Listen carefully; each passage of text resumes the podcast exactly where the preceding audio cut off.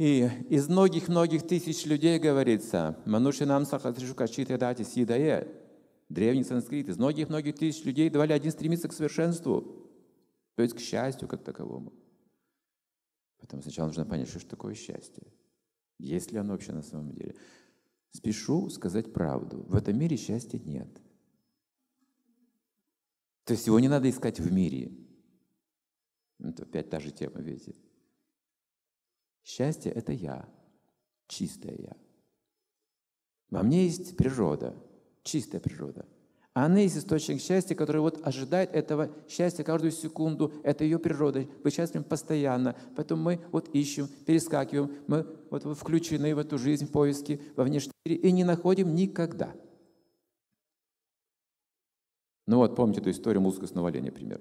Мускусный олень по весне выделяет мускусы собственного пупка. Это духи, ароматическое вещество. Очень ценное. И когда этот запах мускуса попадает в нос самому оленю, он с ума сходит от него. Так возбуждается весна, это называется гон, весенний гон. Он ищет объект, пока не найдет олениху.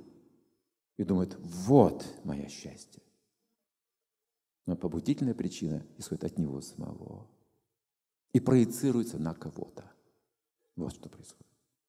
Мы свою эту внутреннюю природу забытую проецируем на внешний мир. А внешний мир мертв.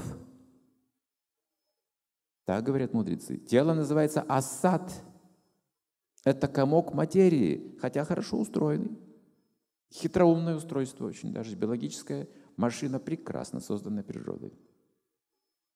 Самовоспроизводящая, мы рождаем, рожаем детей, мы воспроизводим сами себя, мы сами себя поддерживаем, у нас тут есть тонкое тело, разум, ум, чувства, мы добавляем себе пищу и так далее, мы организуем общество. Но это все делает материальная природа, не мы с вами, не сознание, не душа, потому что наша душа, наше сознание маленькое даже не может понять, что в теле происходит. Никто не управляет своим телом как нервной системой, пищеварительной системой, кровеносной системой. Оно действует просто по законам природы. Это часть этой огромной природы, мое вот это тело физическое. И все эти тела вокруг – это подобны машинам разных типов, где один и тот же водитель того же качества, но в разных машинах совершенно по-разному себя проявляет – и мы называем это мужчина, женщина, дерево, трава, насекомое, не знаю, кого угодно, все живые существа, разные типы машин. А жизнь суть ее одна – это счастье. Все в поиске счастья. Даже микроорганизмы стремятся удовлетворять свои чувства, если у них есть касание какое-то или вкусовые ощущения.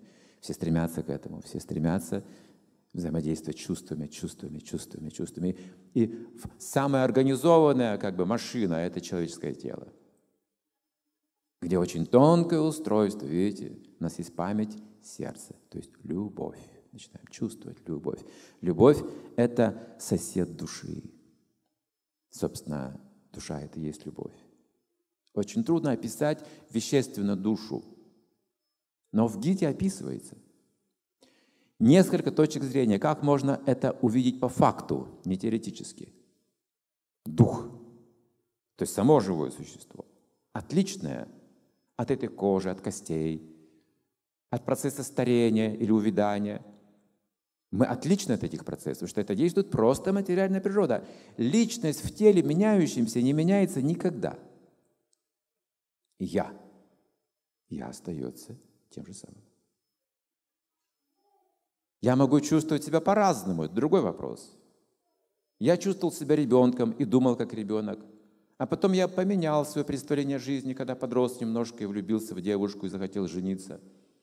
А затем еще раз поменял свою точку зрения, ощущения, когда устроился на работу, стал себе карьеру. А в старости еще что-то стал понимать. Но это был тот же самый я.